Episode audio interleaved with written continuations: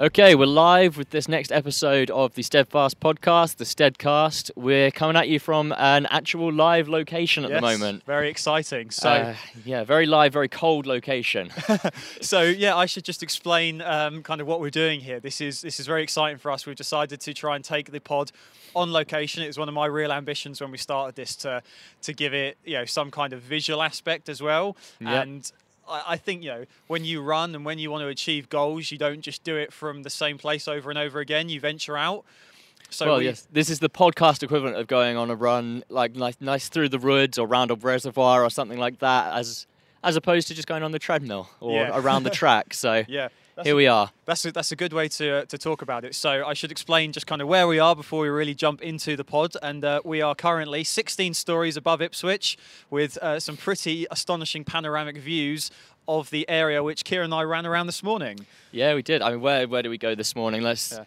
for- Uh, so sorry for anyone who's listening to this and not watching, but Yeah, get yourself onto YouTube and have a look. But Yeah. So we started off um, by the waterfront, which you can see behind us, and then we sort of trailed up and then over really the horizon, and then hopefully the I don't know if we can kind of point to it from from where we are because Well, we're oh, we're roughly yeah there if we can see we Yeah. came around and then looped back down that nice little hill and then into the waterfront where we did some drills and got some very confused onlookers as we were doing that yes. So but it- yeah go on what's the what's the reason why are we up here today Yes, so we should jump into the pod. Basically, the reason that I bought a 16 stories above Ipswich is because I wanted a fantastic visual metaphor to talk about being on top of our game. so we've come on top of the local area to, to really dive into the subject. absolutely we're talking about being on top from the top Yeah, and really, kind of the way that I wanted to set this up was I thought, you know, I'd throw the idea over to Kieran, and Kieran has a lot more experience than I do, certainly, of being on top of his game. So I thought that he would be able to kind of, you know, draw us down some paths of maybe his experience, and hopefully from there we can all draw a bit of inspiration. And really, you know, we can we can learn about the things that maybe you've done, and maybe some things that we could all that we could Yeah. all do if we want to, you know, feel on top of our game, go and run a PB at Park Run or a marathon or whatever it might be. Exactly, and things like something like running a PB and something like that. I'm sure that there will be something here that we talk about that somebody hasn't thought of or didn't know was necessary or just, just didn't really think to do leading up to the big day, which would be a race or a park run or just any any kind of performance, any kind of time where you want to get the be- the maximum performance out of yourself. Yeah. Hopefully, there's going to be a couple of tricks and tips that you can pick up from this podcast or video or however you're watching it. And yeah, apply that to your own running and help that make you a little bit better. And you'll probably get a few things from this you as well, I do you know what I was just thinking? Actually, I rather I fancy myself for for like a new park run PB at some point. So so yeah, Ah, so hopefully, hopefully Probably, I probably not tomorrow though. After today's exploits, No, well, I've got, I'm going. I'm going to the gym later as well, so uh, I'm going to be. Yeah, I'm going to be sore come tomorrow. um, so yeah, so Kieran, to kind of like jump jump into it because obviously the topic of being on top of your game might mean different things to different people. I know. For me, if I talk about my own experiences, I've really been on top of my game in two instances I can think of. yep. One of them, obviously, being Project Five, something that we've discussed on this pod before. And I think that you were confident in me, and I was certainly confident that, you know, come the day I could go out and hit that sub five mile. Exactly, and there was a couple of things that we did in preparation for that, which you probably will talk about now, and you didn't realize that you did Right. preparing for that to get that performance out of yourself. That I kind of had to coax out of you a little bit. Well, I'll let, I'll let you lead with them because if I didn't know I was doing it, then then you better give me some pointers. Well, I think it, they'll just naturally come up, and you're like, oh, wow, yeah, no, we did do that. So, for example, the thing that we've discussed before of jogging around the outside of the track in lane six as a warm up. no, good point. Yeah. It's, it's a mental warm up. Yeah, and I think it? that's I think that is one of the biggest key things for being on top of your game is knowing and believing and trusting in your in your own kind of psychology before it. Absolutely. Well, so okay, we'll dive dive right in with the sort of the broad strokes of what we'll talk about. Right. Is I think being on top of your game, which the broad definition that we're working on here is having the best possible performance that you can deliver on that given day. Yeah. That to me is being on top of your game. You might, because you may not be in shape to run a PB, but you may run, you know, way quicker I- than you thought yeah. you could, for No, example. and uh, no, well, actually, uh, no. To give you a key example of that, is that something that happened to me very recently at Kesgrave Park Run, Mhm. where I annoyingly didn't have my barcode, wasn't wearing a watch or anything, and went out to just kind of roll with the punches and see how I felt. And my park run PB, which as it stands, was set in a different course, which is much more hilly, so probably accounts for more. Anyway, it was 1933 at the time, Yeah. and even though I didn't have an official time, I reckon I rolled in in like 1924, and that was not Oh, there you go. Yeah, I mean that's technically a 5k PB. so- yeah, yeah. So, but that was that was not with the attitude of you know I'm going to go and run a PB, but Yeah. it was obviously I'd done enough to kind of do it where I thought right, as long as I can hang on, I was psychologically you know confident that I could make there the you go. finish line. Yeah. So maybe the, yeah. Yeah. maybe there was something that you did there, maybe mentally or even accidentally, physically in the lead up that yeah, put you on top of your game. So the divisions that I've come up with that I think are most important for being on top of your game is the mental aspect, right. the physical aspect, and the controlling of the controllables. Yeah, if that makes sense. And we'll we'll dive a little bit into each of those. I think probably we'll start off with the physical aspects will probably be the quickest to just sort of rattle through and I think you'll probably know most of these. I mean, number 1, being on top of your game, physical aspect, you got to warm up. yeah. like Yeah. Uh, But the thing is, though, and, you know, let's not overanalyze everything. But I think it is easy for people to neglect, and something that you've said to me before is it's amazing, even at a serious level, how much people kind of sometimes don't warm up. Oh, absolutely. I mean, sometimes you probably at the at the club level and above, you'd rarely get people that would just show up to the line and race. Yeah. as they would, uh, say, a park run or something like that. Yeah, but yeah. I mean, I'd recommend even if you're just going out and doing a park run, like five minutes of jogging beforehand and like maybe a couple of, I don't know, 60% effort sprints of like Yeah. 50 meters or so, you'll feel so much better in those opening and, well, you'll be so much more controlled in those opening stages, which will allow you to feel so much better in the closing stages Right. Yeah. Yeah. Yeah. that then you'll end up running faster overall. I mean, I had to teach you that the hard way of Yeah. pacing strategies and things like that. But we'll come to pacing later. Yeah. Um, but yeah, no, a lot of people, and myself included, won't warm up properly until they're kind of taught how. And that's Yeah. maybe a topic for another day that we can really delve quite deep into. But yeah. Yeah. doing a good warm up is very important for performance, for getting the most out of yourself. Yeah, and I think uh, talking about the physical aspects of things as well is that I think people need to understand what builds. You know, that a PB isn't something. So I I have had the attitude on a couple of occasions where I've turned up to a park run and I've like I reckon I could go out and run a PB today, and I get halfway around and I'm like damn, and that's only because I haven't. You know, I've barely done any exercise in the build up to it. Yeah. and I think.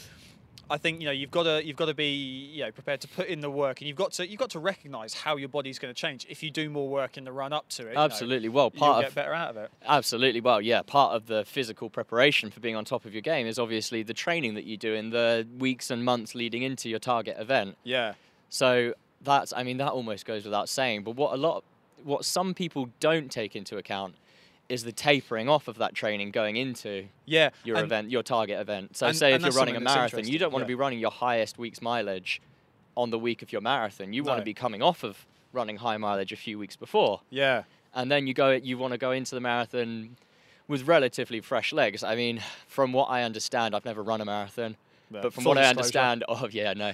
From what i understand of doing marathon training specifically high mileage marathon training the taper you usually don't feel so good.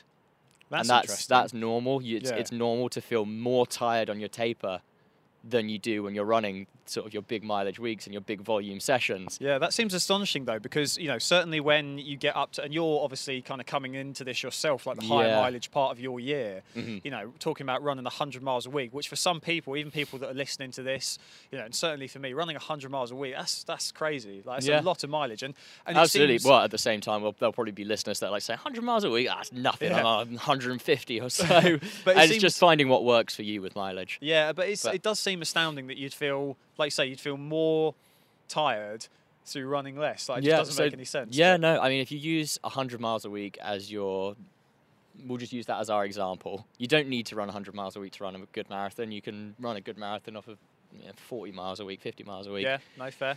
Equally, you can run.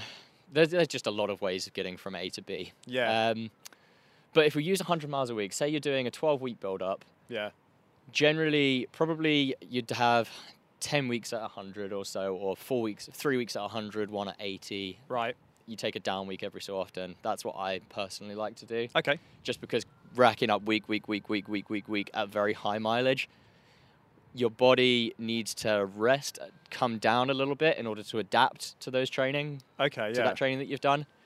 Um, it's a pretty simple equation. I can't. I think it was uh, Steve Magness that wrote it in his book Right, okay. of stress plus rest equals improvement. There Uh, we go. That, that's the simple formula for training. Yeah, and, and you know what? It's, it's a good one because I've never heard it before. exactly. Well, there you go. But it's, it's so simple, but so effective. Yeah, So let's say you have. Let's just say you average 100 miles a week for the for the 10 week block leading into the marathon, and then you've got those two. There's the next two weeks where you're starting to taper off. So let's say you go 80 on one week, and then you go a 60 mile week the week before the marathon. right. That 80 and that 60, you're going to feel way worse than you're doing those hundreds, but you're still going to be recovering. You're still going to be building your glycogen stores up Okay, yeah. ready to have that maximal effort on Okay. marathon day. And it's important to do that because you need to co- you need to come off the pedal in order to make those adaptions. That's the Yeah. rest part. And then the adaptions come after you've had the rest. Yeah, the training that you sense, yeah. do now generally probably won't help you for a good 4 to 6 weeks or so. See, yeah, I mean that's that's astounding, but it's an interesting point because you know you hear about training camps and you hear about how people prepare. Yeah. and it's, and it's amazing that you know because you think about yeah, most people would probably tailor it up to a point where they go like, oh, yeah, if you can run, yes, let's use the marathon as an example. Yeah. If you can run, you know, 15, 20 miles comfortably, Mhm. you'd feel like you'd want to do it just before the marathon because then that way, when yeah, you do you'd it, think, you oh, exactly. You're But like, you're all right, let's do my longest run here. but you're talking about doing that a month in advance. I mean, when you say it like that, a Yeah. month's a long time. Absolutely. Well, that's the thing is to get. We're talking about being on top of your game here. We're Yeah. not talking about just going out and completing a marathon. We're talking about completing a marathon as well as you possibly can. yeah. Wow. So, I mean, well, if I were advising somebody training for the marathon, a 15 mile run would be kind of the lower end of what you'd be doing Yeah, in yeah, terms of a long fair. run. Um, but that's, I mean, that's for a different. Maybe we'll do a podcast on just marathon training. Yeah. No, that's, Um, that's fine.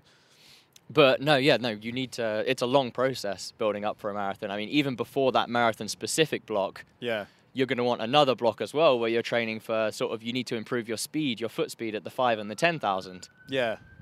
or five and ten k, whatever, however you want to phrase them. And that's it's just that I think for me is the way that I've seen people have success over the marathon. From what research I've done, that's what I think is the best way to train for it. Okay, I mean, and obviously this is just talking about a marathon as one example. You know, It is, but I mean, but I, general the principle. taper. Yeah, I Yeah. mean, the taper principle applies to all distance running events. I mean, if you want to really target a park run, for example, like if you want to run your fastest park run, it's the same method for as if me or Mo Farah or whoever your favorite runner is wants to run their fav- their best 5k.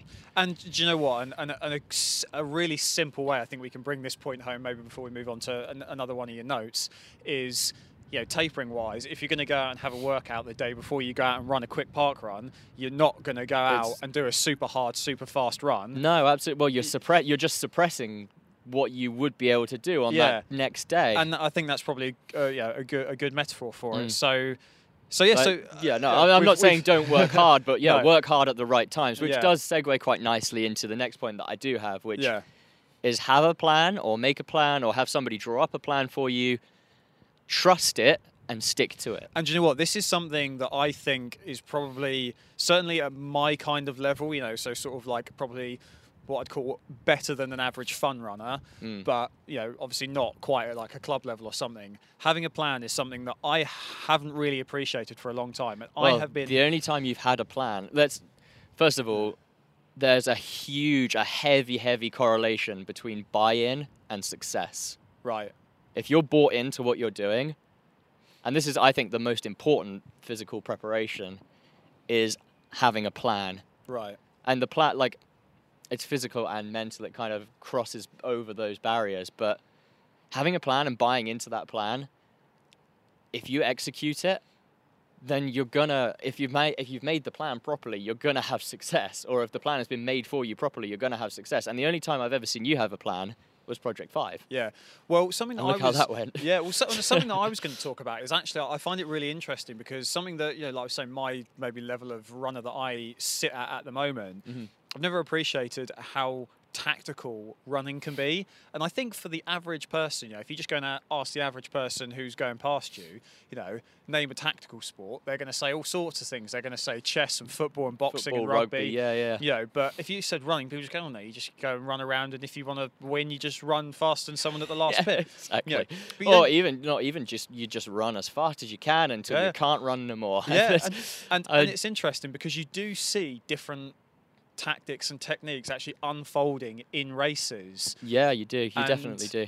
And yeah, something that you said to me before we started recording here is obviously about you know kind of having faith and like you say sticking sticking with maybe your own pace as well. Yeah. So so sort of maybe jump into that. I don't know if you've got any examples of where you've done it and it's worked really well for you. Yeah, about? well, I mean, I've been in pr- enough races now that I've had just about every tactical scenario that could play off. I mean, Yeah, I've yeah. had times where I've gone out into the lead when I maybe had no business doing it, and I've managed to just run away from the field because I made that bold move at the start. Yeah. I've also had times where I've done that and I've been swallowed up from the pack and maybe had a disappointing performance because I trusted my pace a little too much. Right.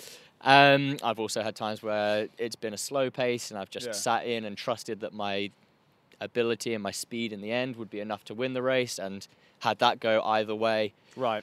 But I mean, yeah, no, it's just about assessing the competition. If you if we're talking about this from a competitive standpoint, it's about assessing the competition, assessing how the race has played out in the early stages, Right.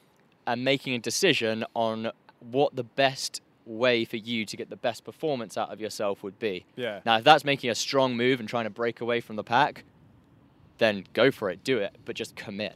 Yeah. If you're going to do that, you've got to commit. You've got to properly go for it. yeah, you can't kind of half do it. Yeah, and that's Yeah. that's not running a 60 second 400 in the middle of a 10,000. No. It's, it's just if you're running, say if you're a 35 minute 10k runner, Yeah. you're racing a bunch of other 35 minute 10k runners, but you're running at 37 minute 10k pace and you don't have the best kick, Yeah. or there's somebody in there that you know has a very good kick and you want to win the race. It's, it could be, you know, your local 10k and there's just a guy that you know that's there. It could be a county championship or whatever, whatever the race is. Yeah. Your best move in that scenario is probably to start running, you know, 34 and a half minute 10k pace, Yeah, so yeah. that you can try and outlast the guys with the good kicks I see. Yeah. No, try and put a, yeah. a little bit of a little bit of stuff in their legs so that that speed at the end is suddenly Negated. Yeah. yeah. No, so it's. Uh, I, I've like I said, I've never really kind of thought about race plans, as it were. But yeah. Well, I mean, it's it's not just at the front of the race where it comes into play as well. Yeah. I mean, it's it's all over. I mean, it, you could be in last place in the race, but if you go out too fast, your performance is still going to be worse than it would have been. I mean, whether you, if you're going to finish last no matter what, you might as well still get the most out of yourself. So. Yeah. say you're running your maximum pace is 10 minute miles yeah, for a 10k right. you don't want to go out at 930 miles because that's too fast for And you it's going to hurt. Yeah. yeah, you, you want to average 10 minute miles and if you've got something left in the end then run your last mile in 930 don't yeah, don't go out at 9 minute pace just to stay with the pack. You want to because running ultimately is an individual sport and you're doing it for yourself to get the best out of yourself. Yeah. right? Yeah, well, something that I would maybe kind of would question in that example is, let's say, for example, you are on the track or on the road or whatever, and you've got this game plan. Um, Mhm. Surely, being able to do it successfully and being able to do it well is coming from kind of your knowledge, not just of your own of yourself and the training and things that you've done, yeah the course, maybe your competitors as well. But so an example that I can think of is like if I'm running, trying to run a fast park run, the one thing that I found helped me certainly on the Chantry Run park course, which is the one I did before I kind of you know became a bit more loyal to Kesgrave, Mhm. is when I first ran it, I didn't know my splits. I didn't really know kind of where my mile Yeah. markers were, and, and a massive difference is I made the I made the effort in the week that I went out and ran my fastest time. I went out like the Wednesday or something, Mhm. and I just walked the course, and I walked it with Strava in hand, so I could watch when it clicked over mile one, mile two, mile three. Yeah. know. But and the thing is, you know, some might laugh. Well, why didn't you wear a watch? Why didn't you Strava on Saturday or whatever it was? But the thing for me is, I found that gave me so much more confidence because then when I went out, I was confident. You'd right, then hit that spot and be like, okay, mile I'm a one, mile in. I Yeah. know, yeah, mile one. Look down at my watch, if, you know, because I'm finally wearing a watch in one of them.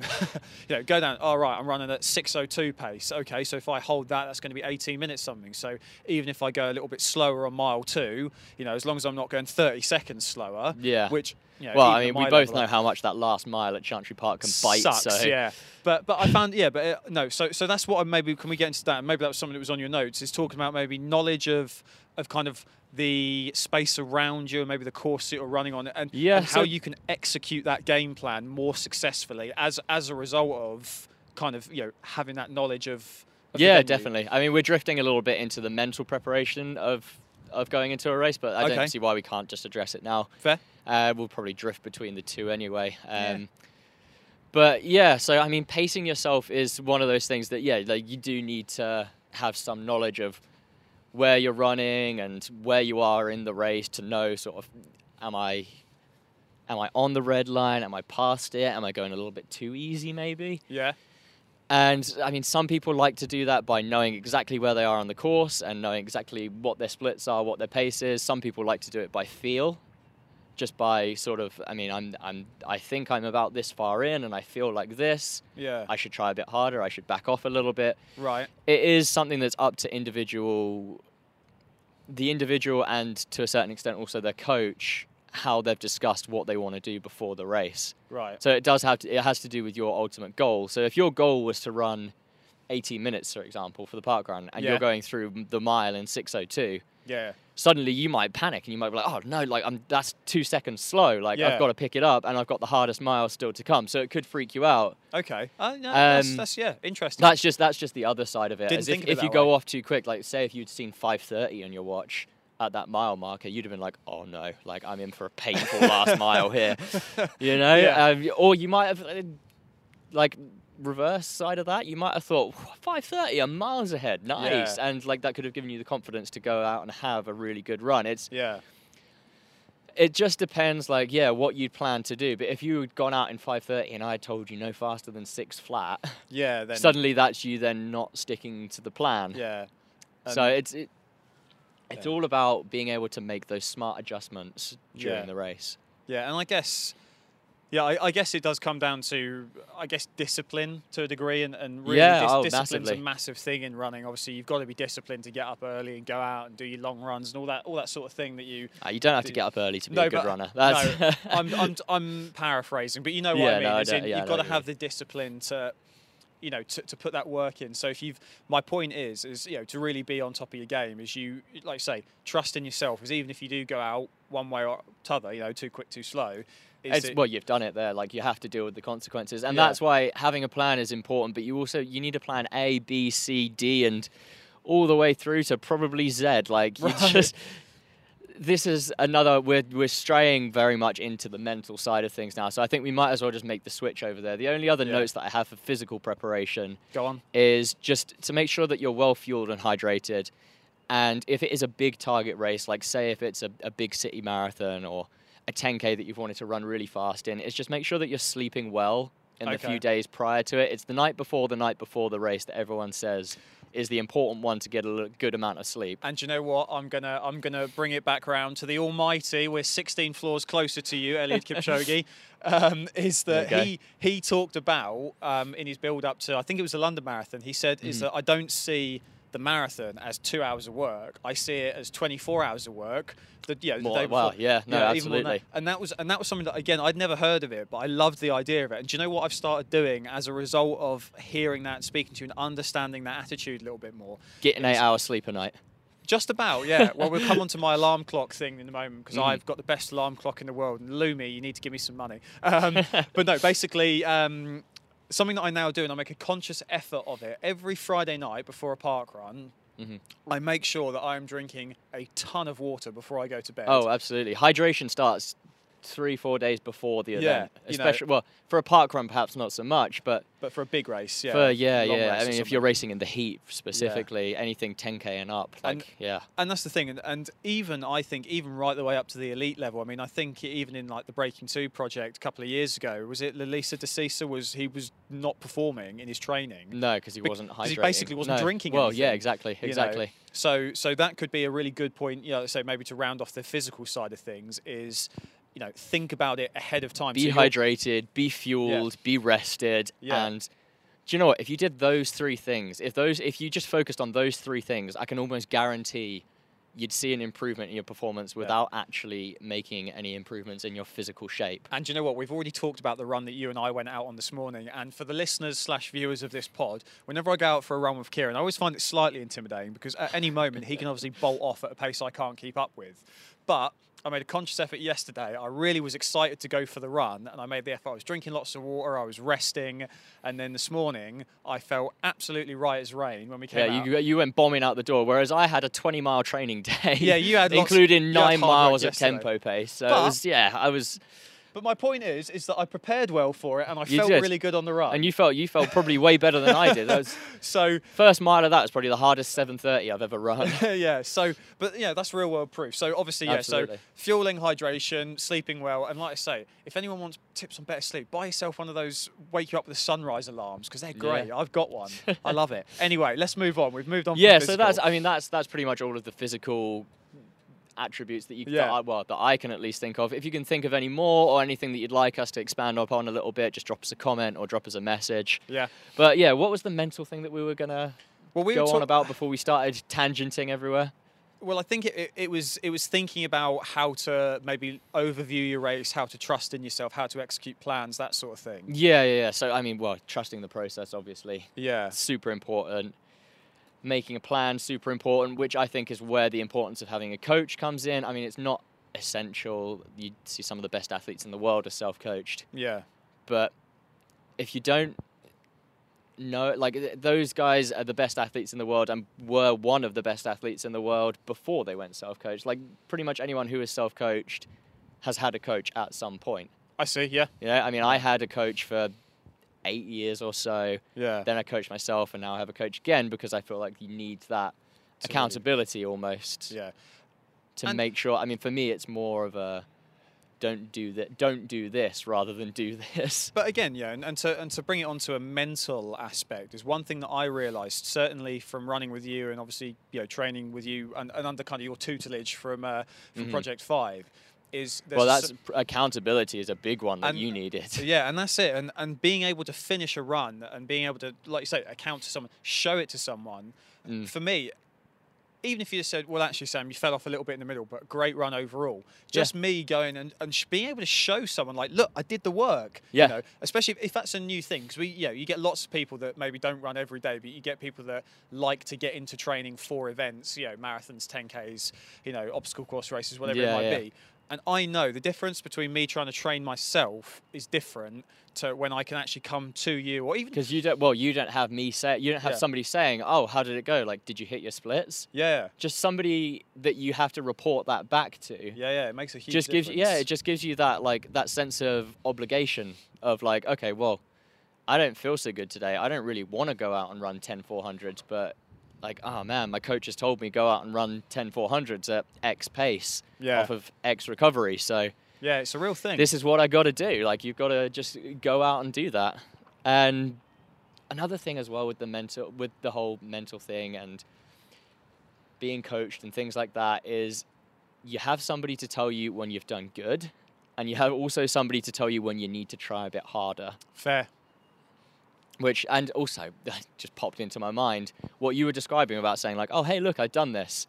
You get a lot of people now on social media and things like that like instagram for example will post their runs and strava is a great example. Yeah, yeah, me saying to you for example oh good session like you really nailed that one yeah, is the same level of kind of endorphin hit as somebody would get as like getting 20 or 30 kudos on a six mile easy run on strava. Yeah, which there are good and bad things about that. I mean, having Strava, for example, if we just use that, can keep you accountable because if you stop posting on there, people will think that you like, oh man, like he's stopped training, like he's Yeah. stopped doing stuff. I mean, I Yeah. personally took a bit of a move away from Strava because I just didn't really, I wasn't fully comfortable with people seeing what I was doing every day. Fair. And I don't feel the need to have that kind of like that accountability. Like I know I'm going to do the training. If anything, I'll Yeah. if left to my own devices, I would overtrain, which again is why I would bring in a coach. That's why I'm not coaching myself anymore. Yeah, no.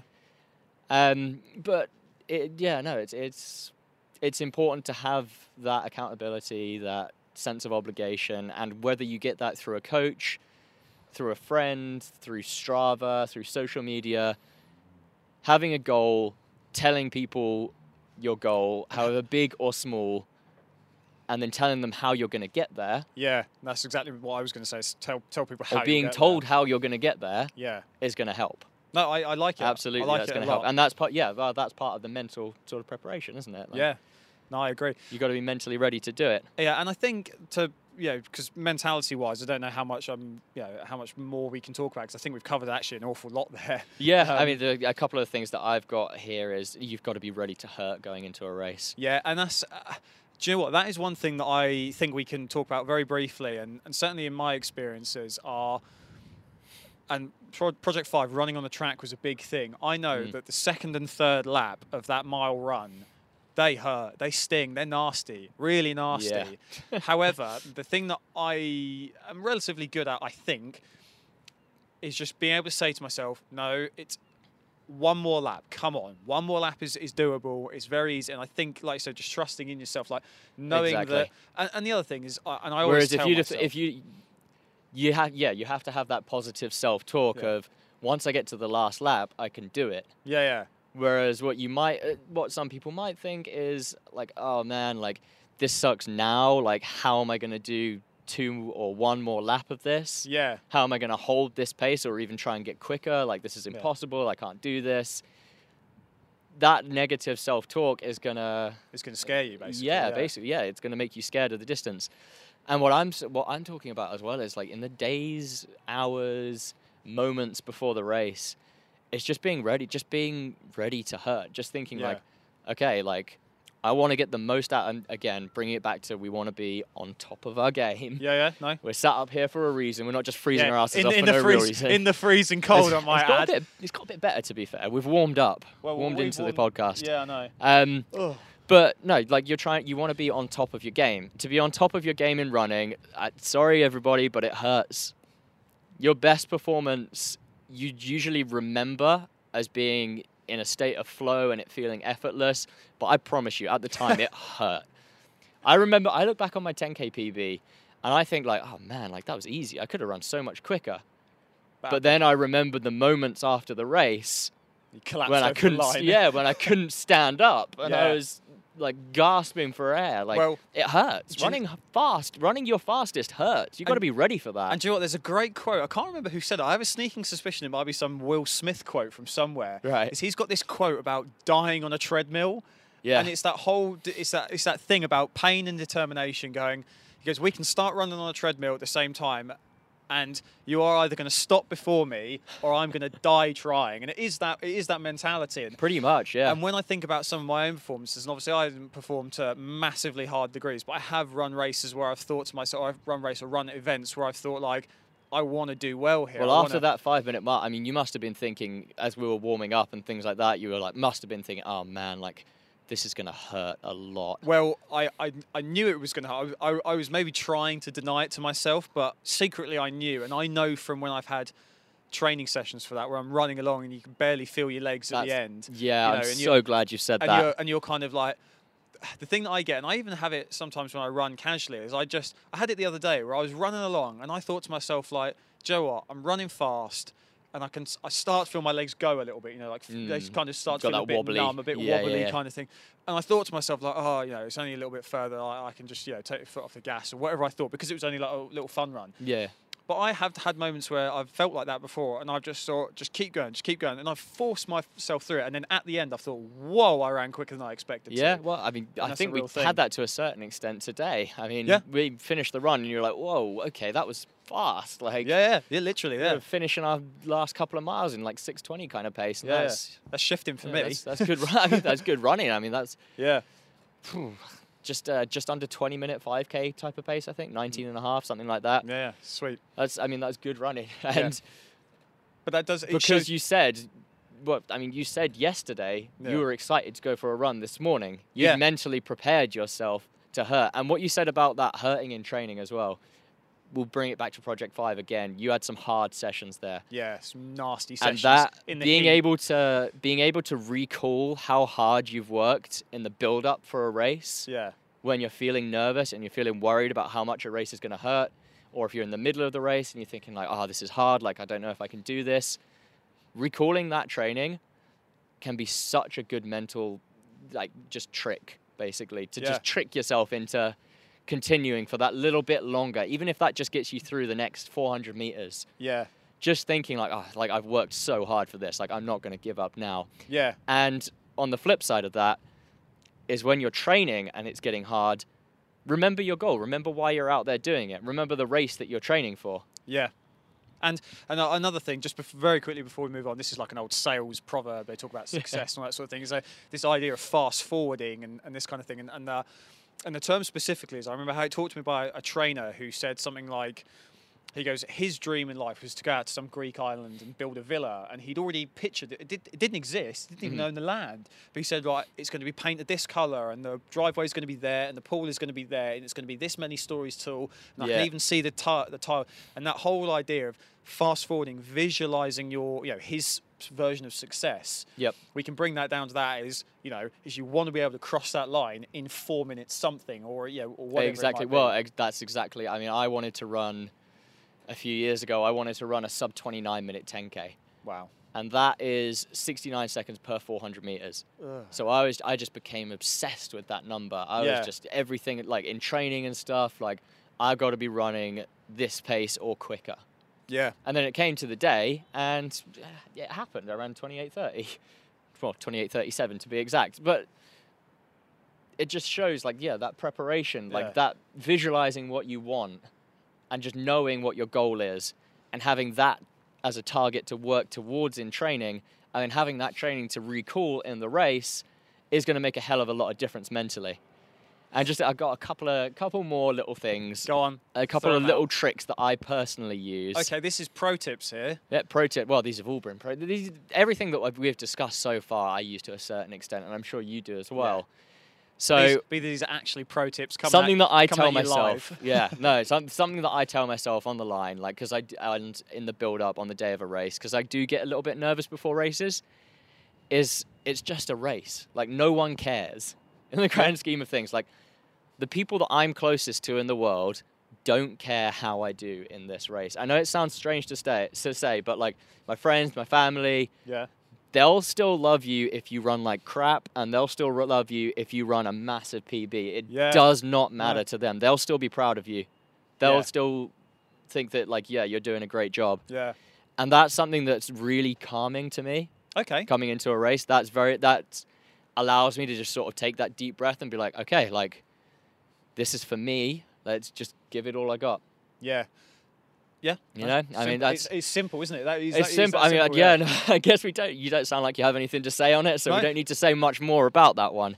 The last thing that I have with mentally preparing for a race as well, and it does kind of, it does kind of segue off of that last point fairly well, is just remember why you're there and enjoy it. Like, no one is forcing you to go out and run this race. You're there because you want to do it, and you're there because you want to do well, and you're going to get the most out of yourself by executing it with the most passion and the most sort of happiness possible. Does that Yeah. make sense? No, it does. And the thing is, but they say that you know, in every sport, they say a happy sportsman is a is a good sportsman or a dangerous sportsman. Absolutely. Whatever Yeah, do, yeah, you yeah.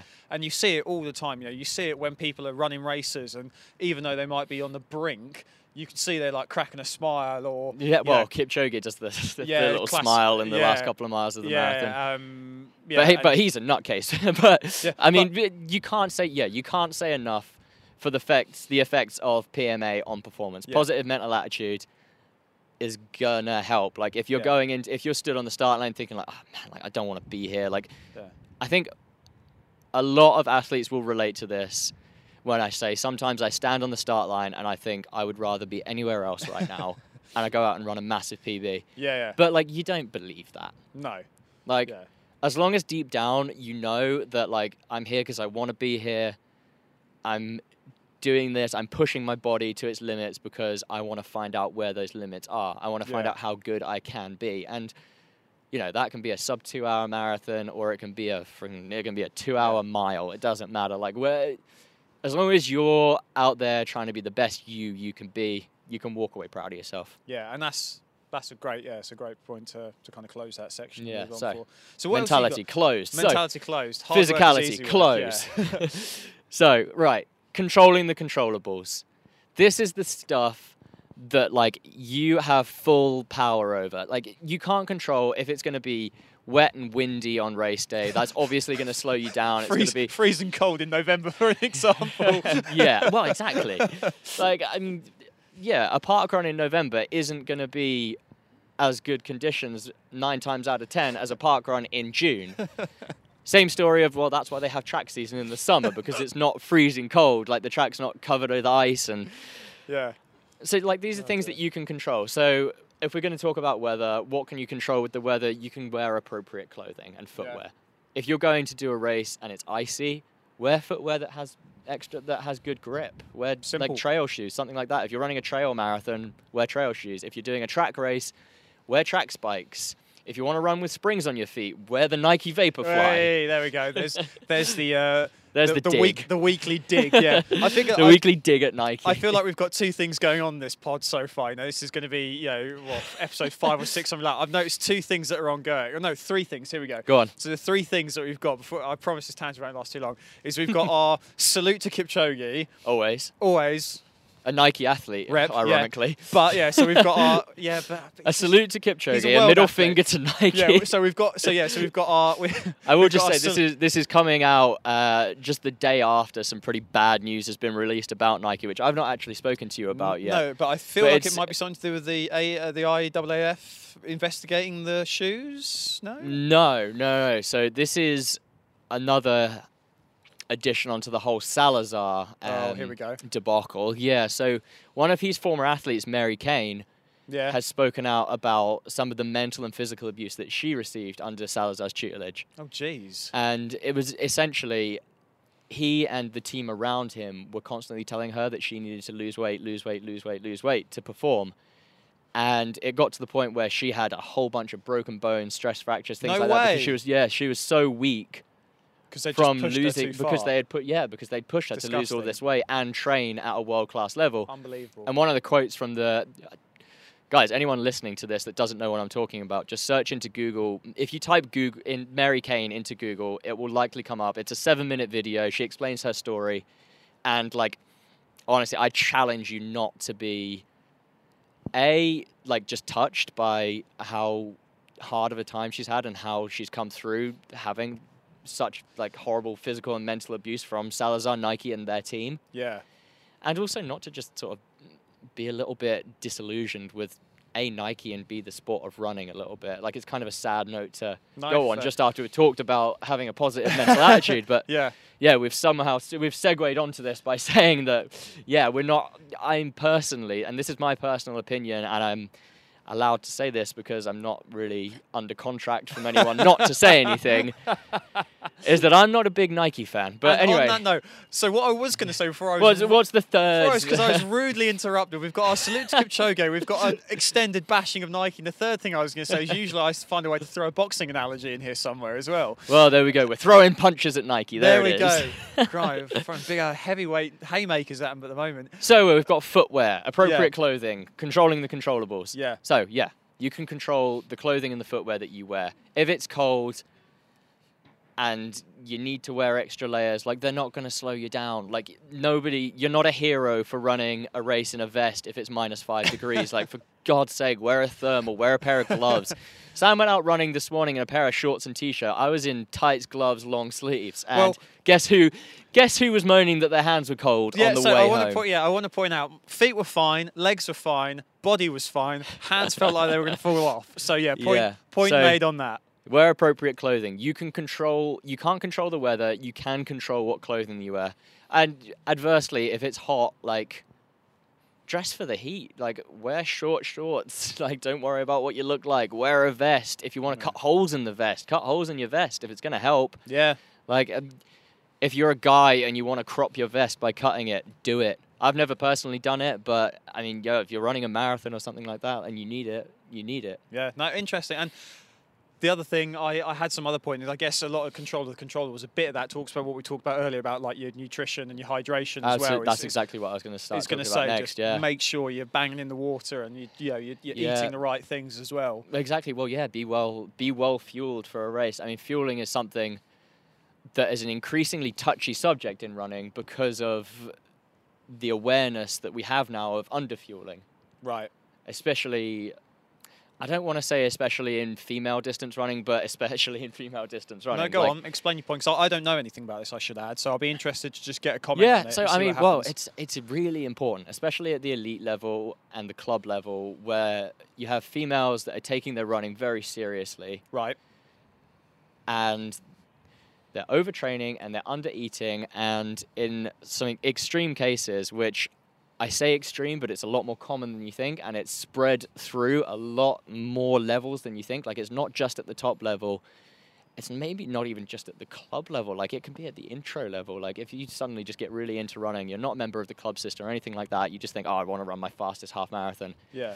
if you overtrain, you undereat, and there's females that are losing their period and they're getting something called REDS, which is relative en- energy deficiency syndrome. Right. And that is they're losing their period, which is giving them weak bones and leading to injury, essentially, and leading to a lack of energy being available for them.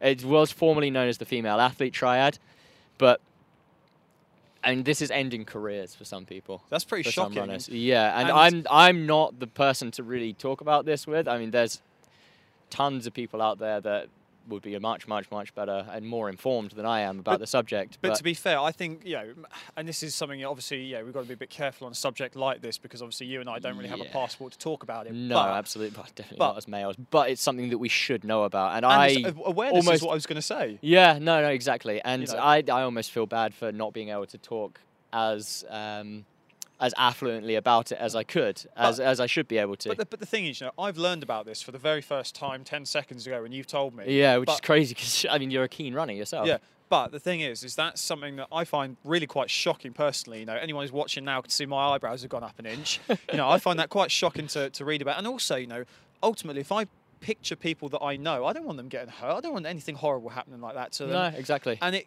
and you know whether that's through some pressure of social media or something like that. Maybe people going, "Oh, well, I don't want that's to." you've hit the nail on the head You for know, some of oh. it. oh. I mean, there's there's a very much Yeah, I don't want to eat because I because I think I'm going to look bad in my next Instagram post. well, right? there's a lot of people that say that I say that do say and still maintain, like Salazar, for example, a female runner should look a certain way, But no athlete should look a certain way. Like no, no, no, no, no, no. no, no, no. You have like fair enough. Like here we go. Here's a boxing analogy. A boxer has to meet a certain weight to be in a certain weight category. yeah, but they all look different. Yeah, exactly. Well, exactly. Yeah. A, they, a, they all look different, and B, like if your natural body, your natural build, your somatotype, whatever it is, Yeah. if that doesn't fit a featherweight, you don't Yeah. go into the featherweight, do you? You go Yeah. into whatever's above it, welterweight or lightweight, or you know, like Yeah, you don't. super feather, I think first. But yeah. Well, there you yeah, go. What, whatever the no, categories are, you don't force yourself into being in no, the but- featherweight category. Whereas you get these, you'll get runners that think, okay, lighter is faster, and they'll just shoehorn themselves into a weight that just isn't isn't right for them. I Well, mean, is if you're training, yeah, comfortable, I guess, isn't comfortable. if you're for them, training yeah. and fueling appropriately, your body will find its natural race weight. And Yeah. I, I hate the term race weight. I don't think that there should be, in terms of physical preparation, if we just leap back to that from way, way in the front of the podcast, like your race weight shouldn't be part of your physical preparation. It No. shouldn't even be a thought No. in your mind. No, your race I- weight is I can agree with whatever it's whatever the hell weight you are. Yeah. So that's that's a bit of body So- positivity we're going to be spreading on, Yeah, the, on exactly. the podcast here. Is if well, you yeah, so somebody should like Yeah, no, but the thing is, like I say, I didn't know about a lot of that, and what you're talking about with yeah, with the girls and maybe how they, you know, might feel that they have to train or have to eat or something Mm. like that. I find that shocking, and my message is out there is you know it's difficult because you know pressure from social platforms or whatever. But if you are working hard and you're running, that's a massive thing. That's a massive thing to be proud of. Yeah, so oh, do not, whatever you do. Do not let someone tell you you shouldn't be eating X or Y or this or that. Oh no! re- yeah, no on the basis- restrictions. If yeah, on the basis of it's going to hurt performance or it's going to hurt you. What if somebody said to me, right? If I met somebody at park run, right, who's going round and is like licking around the course in a personal best time, where they've Mm. improved their time by 10 minutes from the first time they ran it, and then I said, oh, that's great. Do you want to eat X or Y? And they said, oh no, I shouldn't. oh, do it." that's bad for you. Absolutely, go, not. I'll "You've tell you. just- I'd you've earned it. Yeah, exactly. God, you Well, just I'd be like- PB. Just you've earned it. Go and stuff your face whatever the hell you want. You know? exactly. Bloody well, hell. going back to my 10k PB, Yeah. I ran that in Parliament Hill in Highgate, which our mate Adam lives. Shout out Adam! I Shout think that's his Adam. first one on the first one, podcast. hey. Hey, there it is. yeah, well, he lives in Camden, so that's not too far away from Highgate. Highgate is yeah. just near Kentish Town kind of place. Yeah, yeah. First thing I did after that, what did I do? Did I go and get a good night's sleep because I just I've run a good race and I want to have a good rest? No, I went and I had a couple of beers with Adam. We Good went out into Camden and we had some fun. Everything in moderation, Yeah, no. people. And also, lighter doesn't mean faster. No, not at all. I probably, at my lightest that I've been in my career, was probably one of my slowest. Yeah.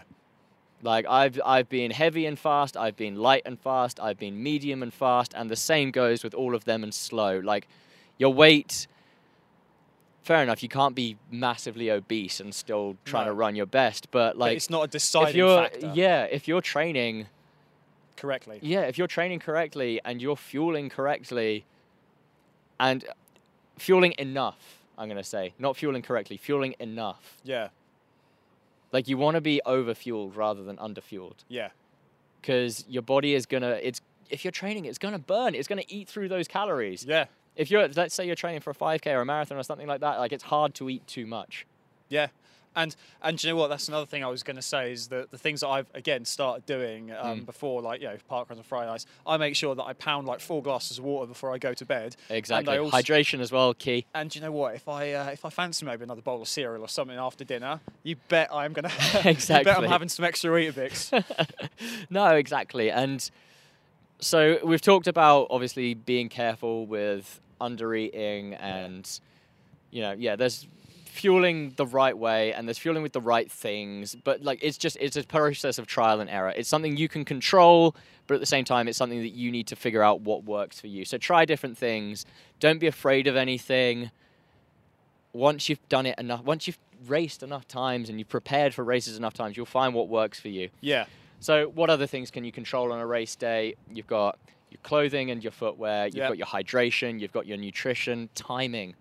Timing. Races, your race is going to be scheduled to start oh, I see what you time, mean. Yeah, yeah. it? Okay. Yeah, yeah. So, let's say you're racing the London Marathon at 11 a.m. Yep.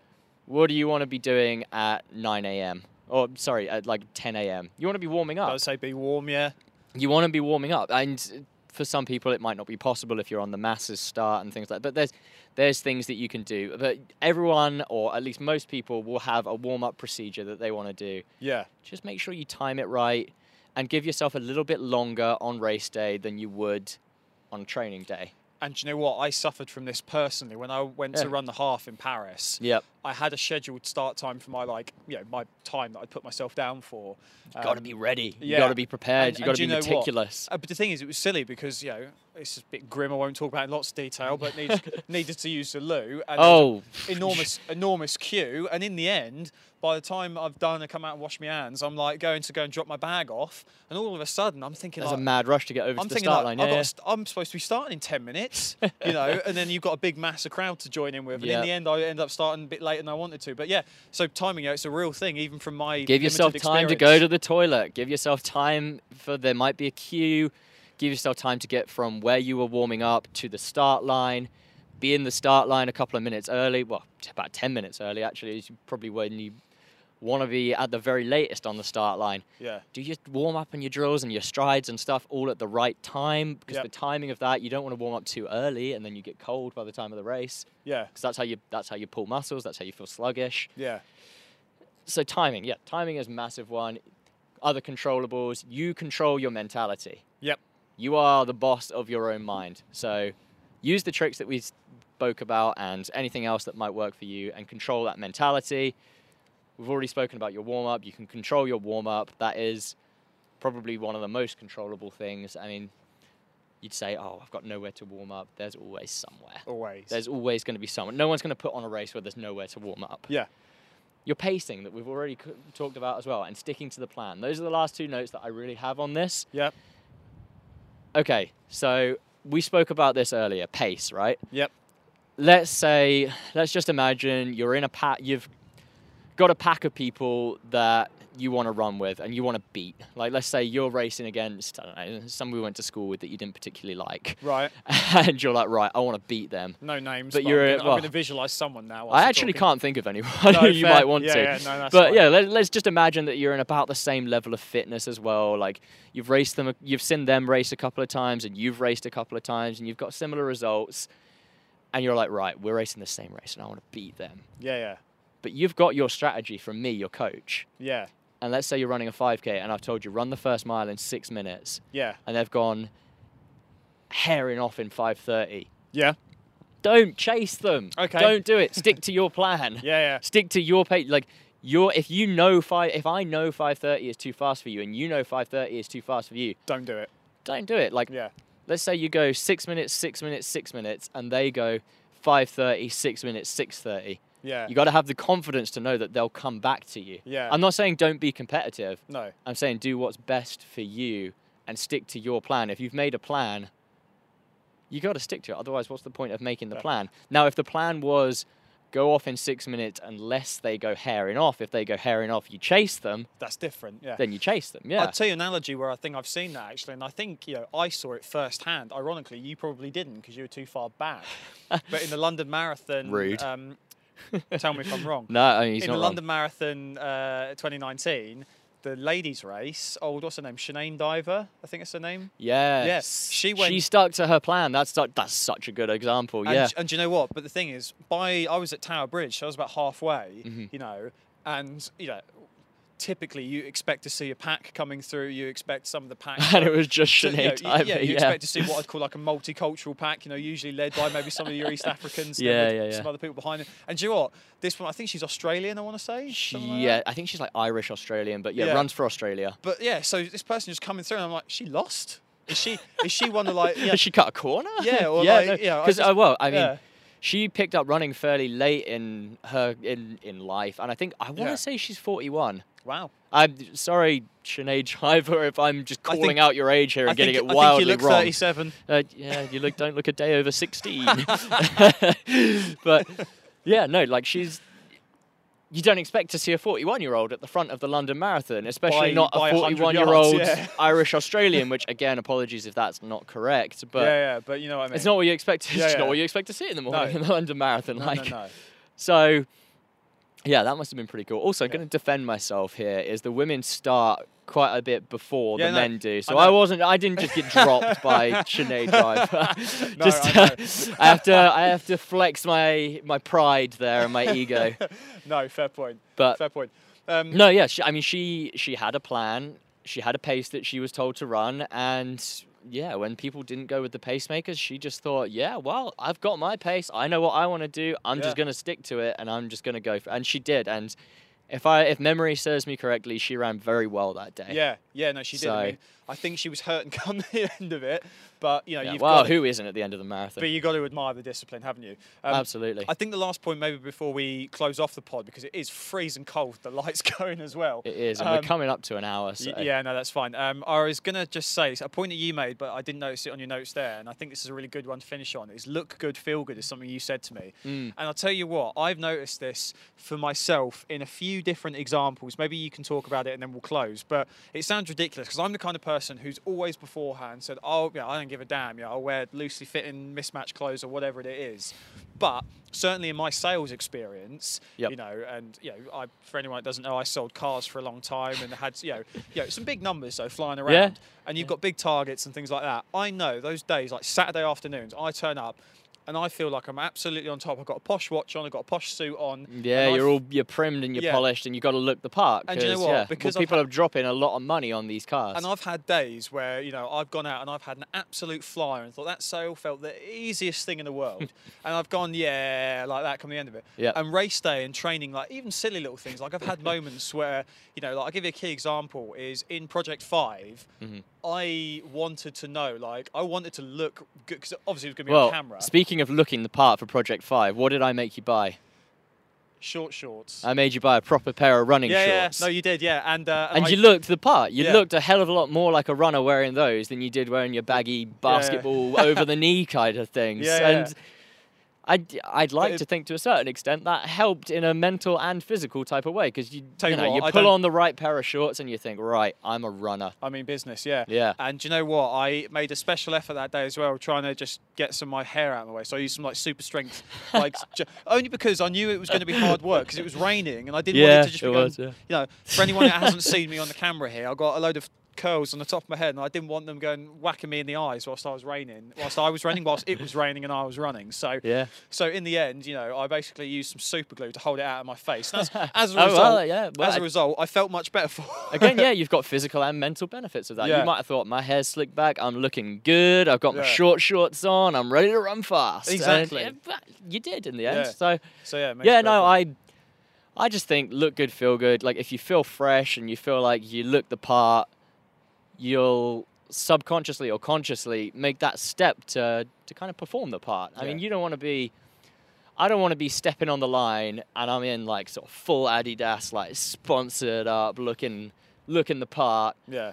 and then go and come way back in the pack. Like yeah, no, you want to make sure if I'm yeah, if I'm wearing all of my gear, all of my like yeah, you know, all of my fancy stuff, like I want to be up there in the front, like looking Yeah. good.